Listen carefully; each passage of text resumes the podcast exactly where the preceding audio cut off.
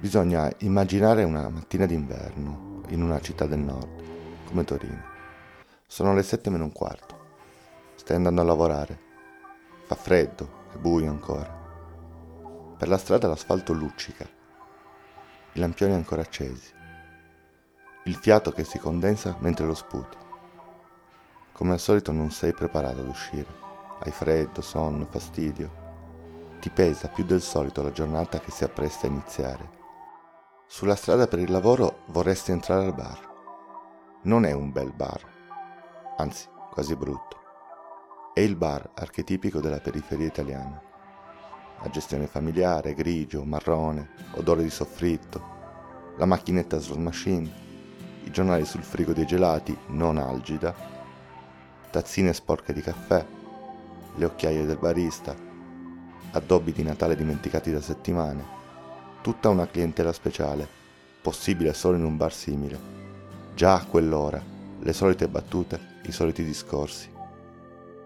Insomma, il posto più bello del mondo.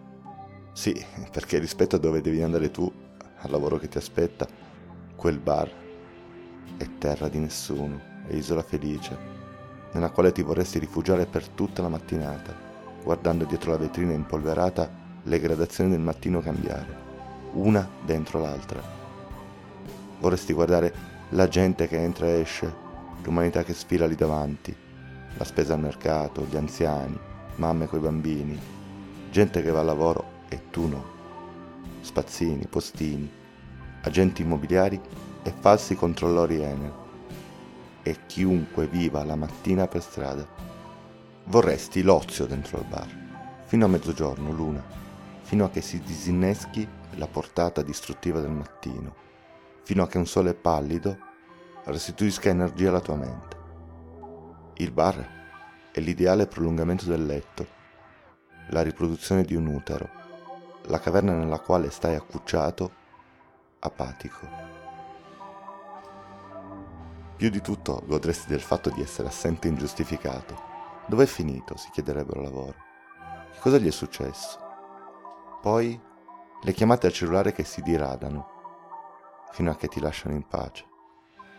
Il bar sarebbe come l'attesa del volo per sparire definitivamente. Leggeresti il giornale fino all'ultima riga, anche gli articoli che di solito non leggi.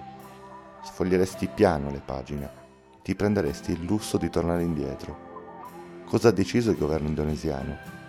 Che cosa è successo in Texas? Perché cambiano i lampioni in provincia?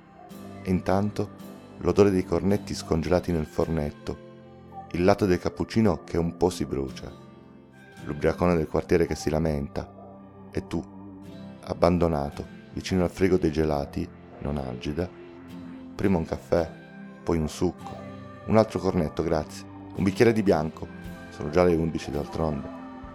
C'è di buono che dentro non fa freddo, e l'odore, misto, comincia a piacerti. I tuoi occhi ora sono svegli, lucidi. E senti l'euforia da scampato pericolo. Tutto sembra possibile. Anche iniziare una nuova vita, progettare nuovi scenari, nuovi modi di arricchirsi e vivere per sempre così, rifugiato politico al bar dell'angolo, lungo la strada anonima che porta fuori Torino. Casette basse, una torimessa, da qualche parte una scuola, un parchetto striminzito tutto quel grigio colato sulla realtà, da cui solo il bar è escluso. Guarderesti fuori lentamente, dolcemente, pezzi di cielo, grumi di verde, colori attenuati. E invece, con l'auto al semaforo, alle sette meno un quarto, buio, freddo. Tu non hai tempo neanche per un caffè. E poi la macchina dove la lascio? Lo prendo alle 10 la macchinetta e poi stamattina ho già fatto colazione. Tanto sai già che il senso di colpa, sai già che sarebbe risvegliarsi da un sogno alla luce piena al cristallo finissimo di mezzogiorno.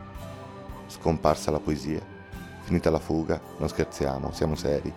Non ho 16 anni e la vita non si è mai visto. Allontano la tentazione, sono solo fantasie. Un ultimo sguardo alla vetrina, prima del verde. Ti pare quasi di sentire l'odore di brioche e alcol. Devo solo svegliarmi. Appena mi riprendo, tutto fila liscio, come ieri, come sempre verde. Podcast Don't Tell, la voce delle storie, è un progetto di trama a cura di Vito Ferro.